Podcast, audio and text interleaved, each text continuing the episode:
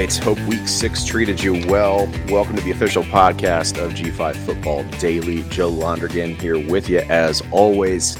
Check out our coverage of the group of five and the amazing football action we get as a result of his existence. I don't know why I'm speaking in such a roundabout way at the moment, but we're ready to dive into uh, what was really an eventful week uh, from the last like three days or so of the weekend. Wyoming had a huge game, which we're going to get into. Uh, some big stuff going on uh, with Conference USA and undefeated Liberty, and uh, some important matchups looming in the group of five. Joining me today, you've seen him on here a bunch of times. You've heard him on here a bunch of times as well. Eric Henry of 247 and Horns 27 Sport, uh, Horns 247 we are ready to jump into the group of five as we've done many, many times. And, you know, each time it's just as fun as the last. Let's do it again. Joe, before we dive in, listeners who have heard us opine, wax poetically mm-hmm. about group of five football for many years know that, you know, we're kind of like an odd couple. And we usually open the, the show with something out of the ordinary. And I did not spring this on you until just now. So this is going to be an honest reaction. Joe, what are your thoughts on Brussels sprouts? I hate them. I really don't like them. In no form or fashion. So not even like you go you, you, go to one of these bougie restaurants and they do like the caramel pecans or like you know um, uh, air fried. No version at all. Who's putting caramel on Brussels sprouts? What sick Dude. individual do I need to report to the police? Uh, I, I, live in Austin. Does that answer your question? No, so the entire city of Austin. Sure. Listen, I'm, I'm just saying, man. Like I cannot. I had some fire ass Brussels sprouts last night. I'm thinking about going back to the Uber Eats order again to order these damn Brussels sprouts, man. I, I know uh, I'm probably telling on myself by the fact that I Uber Eats Brussels sprouts, but you know, them things were fire. Like I almost just cussed a minute ago and remembered this is not the podcast for that. So uh, they were fire, Joe. You eat Brussels sprouts with caramel on it. You're the one that's going to have a fire ass. just letting you know. Listen, it was Brussels sprouts with caramel like something pecans. Anyhow, man, listen, Joe. You, you, listen, Joe and I usually like aligned on a lot of things, but the things we're not aligned on, we're just so far off. You know what you're missing out on, man. Next time you get to Austin, I'm taking you one of these bougie spots where we can get $19 Brussels sprouts. You know, I like bougie spots. I might uh, scan the menu to see what else uh, what else they got. But hey, you know. can I can I interest you in a lobster corn dog? Absolutely, you can. There we go. There we go. The same spot has lobster corn dogs. I haven't had them yet. Let's try them together. Okay, now I'm not going to be able to sleep tonight because I'm just going to be thinking about lobster corn dogs. Which, by the way, I saw on your Twitter you were around, obviously for the Red River rivalry game, yes. uh, and uh, there was a place selling fried fireball shots. Yes. Uh, so again, I'll sum this up quickly because I know we're going to get some G5 football here. But of course, the Red. River rivalry it takes place at the Texas State Fair. And uh, first off, Joe, listen, I love G5 football, covered it for six years. Um, mm-hmm. That is an intense day at the state fair. You got to literally, Joe, you have to walk into the fair like general admission and then make your way through thousands of people to get to the Cotton Bowl. So that's intense. But nevertheless, yeah, after the game, decided I saw the fried fireball shot. And, you know, being a newbie living here in Texas, I had to indulge in some of the Texas State fair food. So I had the fried fireball shot, which I will come back to in a second. Uh, a turkey leg. I felt like that's you know fair tradition. You got to have that, and funnel cake. You know me, I, the rare um, uh, voyage I will make away from a protein shake. Uh, it's got to be good when it comes to sweets. So funnel cake did it for me there. Funnel cake and turkey leg were amazing. The fried fireball shot, uh, a bit misleading, Joe. All it is is a fireball shot with just like a fried French toast thingy in it. Oh, like a little yeah. piece of like funnel cake almost. Yeah, like yeah, yeah. That's the best way to describe it. Um, so it basically was just like me taking a shot of Fireball, and it was a rather large shot of Fireball, which I luckily I had plenty of Rudy's barbecue during the game to you know coat the stomach there. But uh, yeah, a little bit disappointing. Interesting. I yeah, I need to get back to uh, one of the one of the great state fairs our country has to offer soon. A lot of great food. Anyway, Let's jump into things we learned from the G5 slate in week six. Eric, I think we all really got to see on a national stage that winning a football game in Laramie, Wyoming, incredibly hard. uh, Wyo undefeated at home this year. I believe they only lost uh, two games at home last season. And, you know, I, I think it's going to be something that continues to happen this year as it gets colder and colder. These guys are used to playing in, in those uh, sub zero temperatures. Um, but Wyoming, incredible team this year, incredible effort the last couple of weeks from Andrew Peasley in the pocket there, uh, making things happen. Wyatt Wieland emerging as a really nice target for him as well. Had his first multi touchdown game of his college career in that win over Fresno State. The defense played really well, led by Easton Gibbs. And uh, they take down the number 24 Fresno State Bulldogs, who are uh, no longer undefeated and no longer ranked as a result of that game. Joe, let's start with uh, War Memorial Stadium, which I actually did not realize until prepping for this pod that it is the highest um, stadium in terms of elevation in all yep. of FBS football. I believe over 7,200 uh, feet of elevation. I, I, I, just assumed that it would have been, um, uh, come on, having a brain fart, uh, Air Force Falcon Stadium. Thank you. I, I, assumed that it would have been Falcon Stadium just because, of course, you know, the Colorado deal. But no, that certainly is something that caught my attention. And the play on the field, Joe. Um, I've had a chance, you know, covering Texas. Wyoming came to Texas and they pushed the Longhorns for three quarters. I'm very familiar with that team in addition to the G5 coverage. Got to piggyback on some of the names you just mentioned there. Easton Gibbs had a double digit uh, tackle game against Texas. Uh, I believe he had double digits last week against Fresno State, one of the top linebackers in all of G5, definitely in the Mountain West Conference. And uh, Wyatt Wieland, as you mentioned, uh, he was the leading receiver for Wyoming when they came to Texas. So I'm very familiar with his game. He certainly is having a bit of a breakout year. Harrison Waylee, we'll see what his status is. Know he got a little bit banged up. Shout out to my buddy uh, Ryan Thorburn uh, does a great job covering the team there up in Laramie. But uh, that is a team, Joe, that sneakily is very, very talented. DQ James, kind of a, a diminutive uh, running back. I think he might be listed at five six, five seven, about a buck seventy five. But he's a guy who, you know, if Waylee misses some time, certainly capable um, of uh, I don't want to say carrying the load, but you know, before Harrison Waylee arrived from Northern Illinois, DQ James did carry a, a fair amount last year for Wyoming. So all in all, very talented team, you know, and and, and just I listen, kudos to them on that win. I, you know, I am a big Fresno State fan, big Mikey Keene fan, but they managed to, uh, you know, protect home turf, and now they're in the driver's seat. That they are. That they are. Looking forward to seeing what this matchup uh, at that Air Force Stadium that you mentioned this weekend down in Colorado Springs brings us, but we will get into that later in the show. Second thing I learned, Eric, this week I mentioned a couple of weeks ago how frustrated I am with the kind of FCS to FBS transition rules and how they were affecting uh, James Madison specifically. I think they're also affecting Jacksonville State this year. I think if Jacksonville State were eligible to win CUSA, which of course they're not um, because it's their first year as an FBS member, I think they'd be my pick right now. Best scoring defense in CUSA. Chris Hardy is a monster playing D line. Uh, odds are, if one of their quarterbacks does have a down day. The other one has uh, stepped in and played very well. Uh, Zion Webb was the guy last week against MTSU, and that win for them. Uh, the week prior, Logan Smothers had a uh, performance worthy of CUSA Offensive Player of the Week, uh, and pretty decent running back in Malik Jackson handed off to as well. Those fighting Gamecocks at Jacksonville State.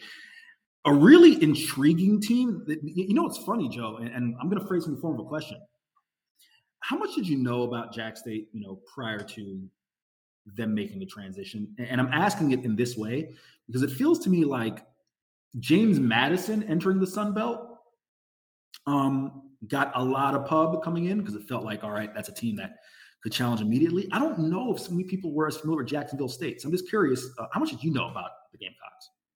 Not as much as James Madison for sure. I mean, with with JMU, you have the you know fairly recent national title at the FCS level. Uh, you had the just sheer amount of runs to that uh, to the FCS national championship and the FCS Final Four that they had. So w- was fairly familiar with you know Curt Cignetti's abilities to to run a successful football team. With um, with Jacksonville State, their big introduction to the world of college football, I should say, was when they beat Florida State a couple of years ago, right? Um, sure, sure. So with with this Rich Rodriguez iteration of them, my impression has always been like high ceiling, but at the FCS level, seemed like they were pretty inconsistent. But since they've jumped to the FBS, I mean, they've had a really impressive year this year at what five and one, yeah. Yeah, no. Uh, I mean, obviously, I've had a little bit of exposure to them, Joe, because they came to FIU mm-hmm. during the COVID year and beat the Panthers. And that was a Zion Webb led team coming in there. And that was prior, that was actually pre Rich Rodriguez. John Grass was still the head coach at the time, but they had uh, some talent, Joe. They had the kid from Western Kentucky, uh, the running back, um, Josh Samuel. Josh Samuel yep. was in the backfield there uh, for West for for Jacksonville State. So they've had some some you know real um, success recruiting from you know the at the time when they were an FCS team, recruiting the FBS level. They also got Trey Barry, who was a big tight end, um, who had got some NFL looks as well. So I wasn't too surprised that Jacksonville State, uh, you know, has come in and have some success. What I think has been most surprising about them is the fact that they've been able to do it with kind of this split quarterback deal. Zion Webb on his seventh year of eligibility, and Logan Smothers as well. Kind of a, a, you know both complement each other. Joe, so many times when you see dual quarterbacks,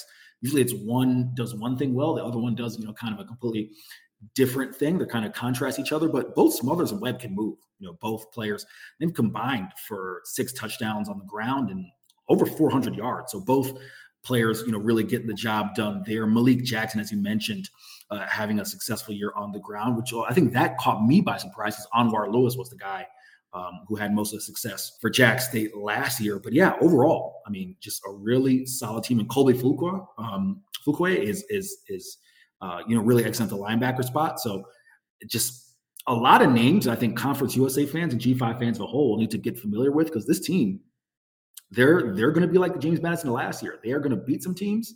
And unfortunately, we, we I know we're going to talk about a little bit, you know, in terms of the rules that they're not eligible, but they're going to make life difficult for a lot of teams. That they are certainly expecting that. Uh, I guess as of when we're recording this tonight for undefeated Liberty, so that should be a fantastic game. We'll probably end up talking about that on Thursday show. So come back for that. Final thing for me, Eric. I think I'm the least certain about who the best team in the SBC West is than I have been in the last couple of months. I mean, just look at the results we got um, this past week. I mean, that Louisiana game against Texas State and then pulling that out was uh, pretty remarkable for you know Zeon Chriss and him stepping in and uh, everything that team has gone through. And then obviously Texas State, a lot of high potential. They didn't play poorly in that game by any stretch of the imagination. TJ Finley um, having the best year of his college career by far. And then you can't really count out the defending champs and the Troy Trojans either. And then uh, the South Alabama Jaguars are doing some good things as well. Uh, you know, it, it's kind of a it's a crapshoot right now in terms of who the best team in that division is. I think it's going to be uh, super competitive coming down to the wire in the last uh, half of the season here. Joe, I mean, you it was talk about in terms of the West Division, just how loaded it is uh, coming off of last week, as you talked about. You know, you got what five teams who have either 500 records both in overall play and in conference play. Um, when taking a look at it, I, I, do think Arkansas State might be a year early terms of the fact that they are starting a true freshman quarterback. Someone will you know, definitely going to need to uh, you know get his feet under, but also just as a program, I, I think Butch Jones is still kind of you know restocking the cupboard coming off the Blake Anderson era. USA, um, Kane Wommack's club had some success. They got you know a veteran quarterback, got playmakers. Got to keep an eye on them. Texas State surprised and jumped out to four and two. Joe, I, I want to ask you this: If there was one team that you think is, you know quite isn't ready for prime time, and one team that you think is is is ready to kind of make a push and, and break out there, uh, who are you going with in the West? Hmm. This is a tough question. When you say ready for prime time, like the favorite to win the league right now, I'd say to win the division at least. Well, fair enough. Um, yeah, I think I got to go with Troy as the uh, favorite to win the uh, division at the moment. I just because of the experience in that coaching staff from what they went through last year in order to to win that uh, that league title. Um, you know, they're getting a little bit better every game. That's kind of what I like about where Troy is right now. Uh, not as complete a team as they were last year by any stretch of the imaginations, but um, Kimani Vidal cannot count them out simply because of what he brings to that offensive attack. Um, in terms of like who's just kind of not quite there yet, I'm really impressed with what UL Monroe is doing this year. Um, they've just been like a little bit off in quite a few of the uh, the games that, that they've been in so far this year. Starting the year with Army was great.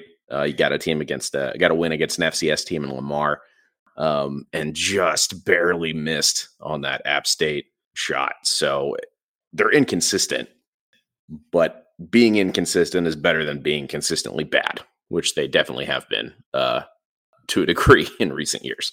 But I think they're like they're definitely getting there. They've taken such a big step forward, in my opinion, in terms of the quality of their play from last season. But I don't think they're going to be in serious contention for the division title this year. Yeah, no, I think that's fair. You know, Terry Bowden's club, they've added some transfers, uh, added a guy I'm familiar with, Andrew Volmar, starting cornerback from FIU. Um, mm-hmm.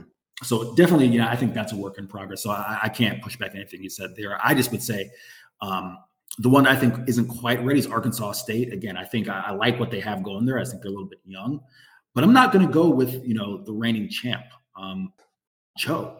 Texas State's impressed me. Like yeah. every time I expect them to kind of, for lack of a better phrase, fall flat on their face and and you know have that come back to earth, fall back to earth game, they don't. You know, they're pushing teams the entire way. So uh, I really like what GJ Kinne's doing and uh, TJ Finley in terms of passer uh, efficiency and completion percentage, one of the tops in the nation. I think he's completing over 70% of his passes. So I'm all in on Tech State. And, and maybe that's just because I'm near the situation, but I'm all in. Yeah. Um, I think at the end of the game, I think this is like an eight win, seven, eight win Texas State team. But I don't know. But I think like Troy's just a little bit better. That's that's kind of my thought on it. I don't think we're going to have a uh, well, unless they come out of the East, maybe. Um, it's funny if James Madison were eligible for the title this year, I would say they're running away with it and they're going to be a double digit win team, but not going to happen this year. But yeah, I, I agree. Texas State, uh, very legitimate contender for the division title as well. I think they're just like a little bit behind where Troy is personally. But anyway, um, which I guess that brings us to our next topic of discussion, Eric. No G5 teams and the AP top 25 or the coaches poll this weekend.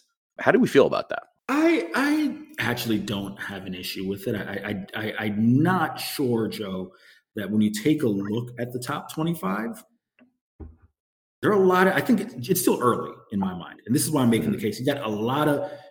I think there's five or six undefeated teams in the top 25. And me like there actually might be even more than that. It might be double digits. So you know those guys are gonna get ranked. And then you got plenty of one-loss teams. So in my mind, I guess if there were a team that I would say I'm a little iffy on, it'd be Kansas. And maybe I'm as close to the situation having covering the having uh, now covering, excuse me, the Big 12. But no, I, I, I don't actually have an issue. I don't think Notre Dame was going to drop all the way out of the top 25. Mm. Um, yeah, so I actually don't have. I guess well, if you really want to make the case, you could say the Hurricanes, but you know, yeah, I, I, I um, I actually don't have an issue this week. Yeah, you know, I'm not surprised that there's not a top 25, but I'm definitely mildly disappointed. And it's you hit on it a little bit. I do not think the Miami Hurricanes are a top 25 team, and I'm not just saying that because of how they lost the other night in, you know, such a ridiculous fashion, but. Uh, Wyoming and Air Force both are right outside the top 25 in both polls. I think Wyoming has like one more vote than Air Force, which is interesting. but, um, or maybe is it the other way around? Now it's going to bug me. Wyoming has one more than Air Force, yes. Okay, there you go. But I think both are better than Miami right now, frankly.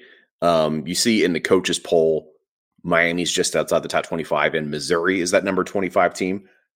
Missouri, I think, is a little more debatable. Missouri has the best team they've had in 10 years, in my opinion. But regardless, one of those two between Wyoming and Air Force will be there after next week. That's that's kind of my um, opinion, depending on who wins that showdown in Colorado Springs. Yeah, no, I mean, I think I think a strong case can be made there, especially with both of those teams receiving votes. Um, yeah, no, I, I think that's fair. I mean, I guess I'm just looking at the rest of the teams, they're kind of that you know 20 through 25 range. Um, yeah, I, I, think it's. I'm not going to say they will be there, but I think there's a strong case that that one of them could be there. Yes. Yeah, and who knows if we get you know some losses from people like Kansas, like Kentucky. You know, if uh if Notre Dame somehow drops another one, we'll see. Based on how they played against Louisville, could happen. Who knows? They dropped uh, 11 spots from last week. But Eric, Is it weird to think that we're basically halfway through the season, depending on which team's schedule you're talking about? Because mo- a lot of teams have played six games already, and obviously 12 game schedule, but and it's a little more spaced out than say the NFL is. But a lot of teams have played half of the football they're going to play this year already. you know, I, it, is it weird? I'll say this: I chuckled because you know, in in our previous uh, incarnation, you know, when I was just covering football, it mm-hmm. felt like, man, how are we already here at week six? And maybe because, you know, the fine folks at 24 7 Sports, thank you for paying me, uh, uh, allow me to cover multiple sports. yeah. maybe I'm like, thank God it's week six. I'm just kidding. Um, no, I mean, th- th- listen, the football season always flies by. And I think, Joe, especially for people like us, um, who you know work in this space. You know, for me, when you got Monday presser and Thursday Zoom and you know a, a media, you know, taping these podcasts and then a spot, uh, you know, a radio spot during the week and whatnot. Like, it almost feels like it flies by even more, right? Because if for us, it's not as if we go from Saturday and then we're like, excuse me. Of course, we're yearning for the next game, but there's so much football related stuff that fills us between the week that I think it, it's not like the average person where it's like, okay, you know, whether it's Saturday football or Sunday football, they usually think about it for maybe the next 24 hours and then it's out of sight, out of mind. I'm figuratively, of course, um, mm-hmm. uh, uh, uh, until the next week. So I think it's a bit different depending on the space you're in, right? And maybe that's just me having a stream of consciousness because it feels like ever since this has been work for me, the season it, it it's it flies by, but at the same point in time, there's so much jam packed into it, it almost mm-hmm. doesn't. Whereas, you know, when I was just taking in as a fan, it's like, man, it's almost November. you know, like wow. So that's my thoughts. I uh, I can see that. I think I have a little bit different perspective as you know someone who full time is watching five different leagues of football on every Saturday. Um, and I, I'm almost thankful that we're spreading the games out a little more. I genuinely don't yeah, know if yeah. I would rather have like this kind of schedule, like on a consistent basis, have like three or four games every day, as opposed to having, you know, a few dozen or whatever it is on Saturdays. Um, at least from my perspective of having to like divvy up my time and energy. um, but yeah, it's weird that uh, to me anyway that um, six weeks of the season have already flown by. But uh, obviously, a lot more football left to be played uh, and a lot more football to talk about. With that, Eric, when you look at this first half of the G5 season, who's been your biggest pleasant surprise in terms of a team? I'll give you a couple. Um, Texas State is definitely one. Another that I think I've been pleasantly surprised with, I know you talk, you have them on your list as well, is UNLV. Only because, and I almost hesitate on putting them in a pleasant surprise. I know I talked about a few weeks ago the fact that they've had fast starts, they just haven't finished. That was kind of their issue under the Tony Sanchez era um, and others. Excuse me, sorry, I got the frog in my throat. Um, and I think, uh, I, Joe, I want to put Jacksonville State in, in my surprise list. Again, I, I thought they'd be good but I didn't think they'd come out, and you know, be five and one and three and zero oh in conference. So they're in my surprise list as well. I'll come back to my um, you know, quote unquote disappointments in a minute. Yeah, I ditto to Texas State. Obviously, I think everything GJ Kinne's doing there is exactly what that program needed. Um, I didn't think it they would be at this place this quickly. That's encouraging to see. Uh, UNLV, you hit on it. I think once they got rid of Marcus Arroyo, it was like, well, how much is this going to set them back? And it hasn't set them back at all. They're playing a really fun brand of fast paced football right now.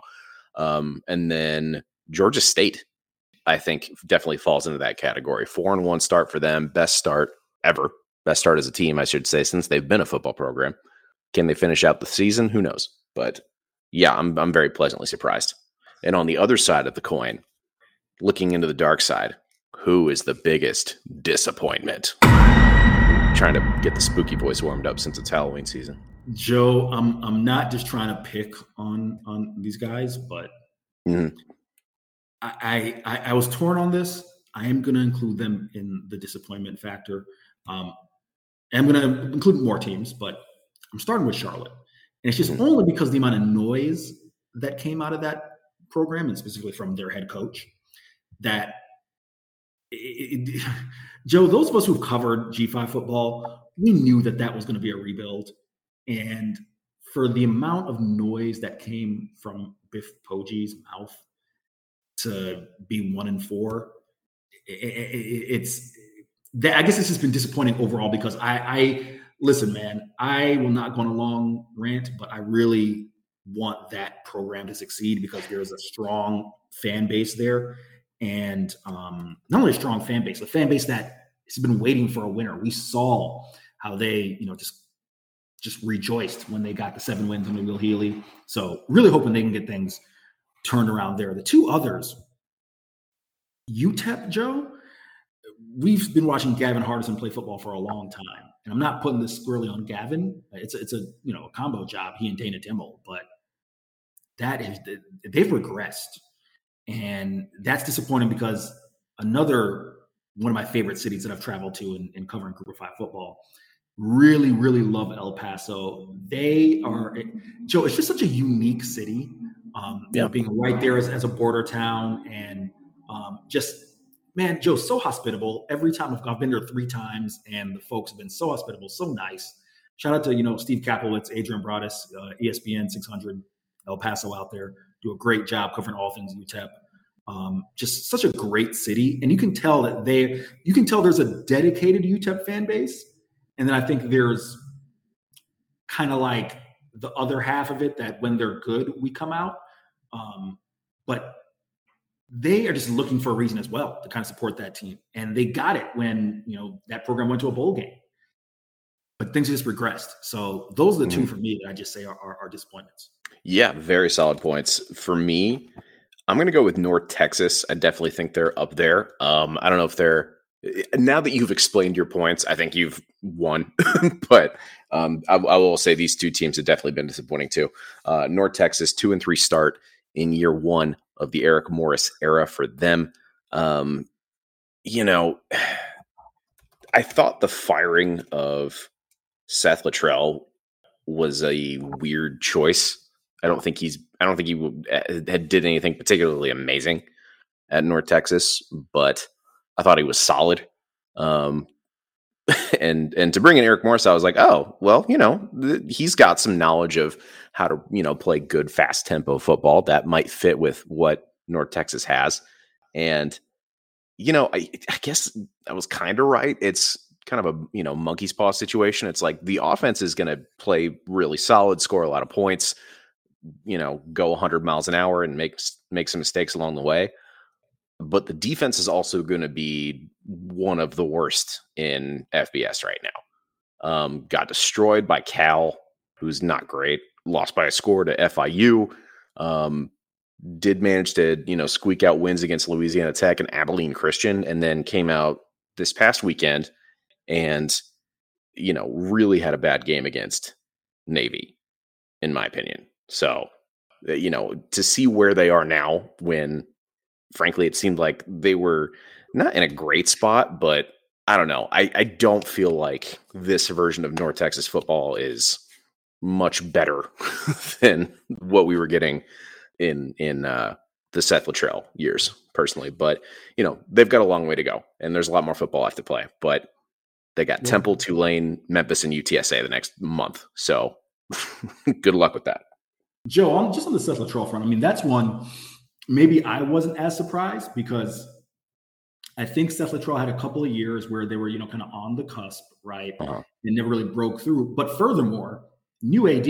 And you know, whenever you see that that happens, you know, yeah, you know, that that, that it, it's it's looming, right? So I guess that's why it didn't surprise me that much. That's a team that struggled with defense for the better part of you know over a, a half decade. I mean, you know, Troy Reffett, uh, Phil Bennett, um, gosh, I used to be able to remember name off all of the uh, former North Texas defensive coordinators. Now I can't anymore, but um, they they've whether no matter who's been back there, and that was during the Seth Littrell era, uh, mm-hmm. they've struggled with defense. So that's something they definitely got to get cleaned up. But yeah, I was not too surprised there. I'm not too surprised with them overall, but I can understand for your sake um, being a little bit disappointed. Yeah, I mean that's a solid point about the new athletic director that I forgot about. That's it's been so long since that decision started taking shape.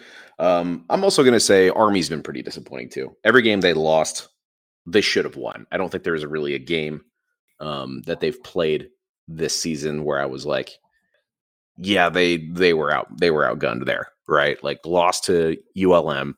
That was just poor execution the fourth quarter on their part. Um, and really pretty good play from ULM as well. Um, I think everybody was surprised. Like Terry Bowden, I remember Terry Bowden coming into his presser after that game and was like, "I cannot believe we won that." Okay, we might have something. um, and uh, yeah, Syracuse. You know, I know they're still trying to figure out every component of Andrew Thatcher's offense, but they were just overthrowing guys left and right in that game, which was a, obviously a clear departure from um, their last couple of games there, where they beat UTSA and uh, Delaware State, and then this last game against uh, Boston College.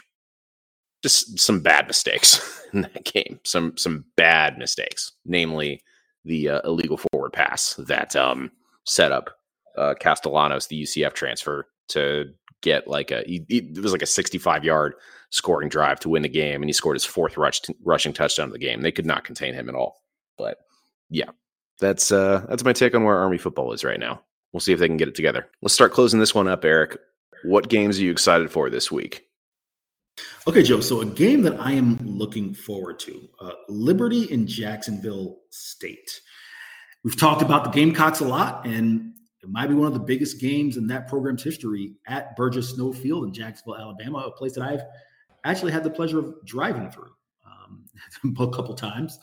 But uh, yeah, they've welcomed Liberty. And Kaidon Salter is playing really good football. Jack State, uh, as we talked about, know, having a really successful year. So I'm really interested in that one, Joe. Uh, what's your first one? Mine is FIU UTEP. Um, that's coming up in the middle of the week here. I think if FIU are going to make a bowl game, and show that they've taken a step forward as a program in the last year under Mike MacIntyre, then I think this falls under must win. There are way better teams than UTEP left on FIU's schedule. So I think this is going to be like a, all right, where are you really in the year kind of situation for them? Like Keyone Jenkins has looked really good, but also they've had moments where they've looked like the FIU of old. So I'm curious to see what they do in these new vice jerseys they got the old vice jerseys that are ever popular down in South Florida. Joe, for my second one, we talked about the Rebels. They take a trip to Nevada, and that is an 0 5 team. However, this is the type of game when you go back and look at UNLV's history, it's this part of the year where things start to tail off. It's this part of the year where they start to struggle. Can they go into Nevada, do what they're supposed to do, and have a decisive victory? If they come out as 5 and 1 and 2 and 0 in conference, then it might be really you know time, no pun intended, to you know go all in, put you know, all your chips to the table on UNLV. uh, for me, the second one's Tulane Memphis. Both these teams very much still in contention for the AAC title, both very much in contention for the New Year's Six still. Home team has won the last six matchups between these two teams. Uh, curious to see what Michael Pratt does in this game. You know, he looked really, really good in their last uh, contest against, uh, I believe the UAB was their last game they played. That was two weeks ago. They had an off time. They had a, an off week in week six, but you know, this is going to be this is the best competition I think in the AAC left for them this year. This is a really good Memphis team. Um, but we'll see if they can get it together on the road. And uh, yeah, you have a third one. Oh, we're going three. My apologies. I thought we are Doing I mean, no, I, I, I, I was just going to finish up with Air Force and Wyoming. I, I think that's going to be like that's the game of the week in the G five. Obviously, like undefeated team hosting a team that's that killed the ranked team, right? Um, just so many fun storylines around that game. Are we going to see Harrison Waylee? Are we going to see you know Craig Bohl get this win that's ultimately going to propel him into the uh, into the rankings for the first time in a couple of years? Um, but yeah, the Wyoming Air Force, easy game of the week. Well, no, Joe. I mean, I do have a third. I, I can. I, I, do agree. Uh, I'm going to counter with a game I think could be considered game, game of the week. Tulane and Memphis. Okay. That, yeah, that one. You know, Friday from Simmons Bank Liberty Stadium, which I know as the Liberty Bowl. Two really good teams in the American. I'm definitely intrigued to see how that one shapes up. So that'll be my third. So I think that's going to do it for this episode. But Eric, of course, great to talk to you again. Um, where can people find you on social media? I feel like I've been doing it for you the last couple episodes, and uh, you know what? I'm going to sit back and let you do it. Oh, I appreciate it, buddy. You can find me on Twitter at Eric C. Henry underscore. You can find my coverage of the Texas Longhorns football program and the entire Big 12 at horns247.com and 24-7 sports. And also see some of my video hits uh, Horns 24 7 on YouTube, CBSSports.com as well. Fantastic. You can find me, J O E H I O underscore on social media and G5 Football Daily on Instagram and TikTok for clips from the podcast and uh, other fun stuff we're working on. Happy football watching, everybody. We will see you very soon. Thank you so much to SI and the FanNation uh, Network for letting us do this every week. We'll be back on Thursday with a special guest, and it's a big one, literally.